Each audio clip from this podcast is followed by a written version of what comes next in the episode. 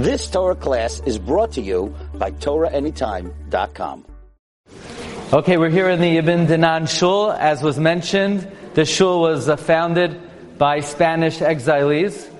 And uh, it's interesting, like Avi pointed out, if you look at the Sefer Torah, it's in the style of Ashkenazim, not in the style of Sfardim. I just want to spend two minutes speaking about one of the greatest personalities who lived here in Fez, the Rif, Rabbeinu Yitzchak Elfasi, Rabbeinu Yitzchak of Fez. He was a Talmid of Rabbeinu Hananel.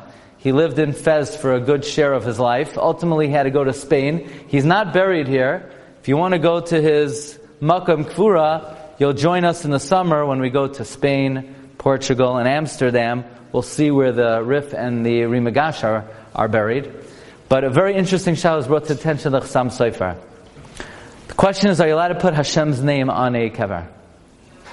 So the Rav paskind that it is usher to put uh, the name of Hashem on uh, on a kever, and in fact, the city did not listen to the Rav. So they set up a monument, they set up a kever, Hashem's name was on it, and within days it toppled over and it crumbled. And the question was brought to the Chassam Sofer, are you indeed allowed to put the name of Hashem on a kever? Now this is a very important story and tshuva in terms of understanding miracles. Meaning, what role do miracles have in our life? The answer is they have no role in our life. Practically speaking, they do not play a role in any Jewish practice.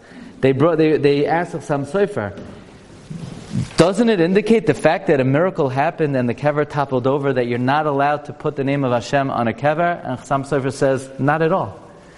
Why don't you look at the Rif's kever? Say, how are you supposed to look at the Rif's kever? We don't know, we don't have the Matseva. Well, look at the end of Masechta Brachos. In the very beginning of the Rif, it's published, the Nusach of the Rif's kever. And on the Rif's kever, it had Hashem's name three times. Kael, Shakai, Elohim. Says Chassam Sofer, you're allowed to have Hashem's name on a kever. So you say, so why did the kever topple over? In deference to the Rav who made a mistake and said you're not allowed to, Hashem made a miracle because the city needed to listen to the Rav, even though the Rav is wrong. When your Rav is wrong, you still are obligated to listen to him. Doesn't matter whether you think you know better, you don't know better.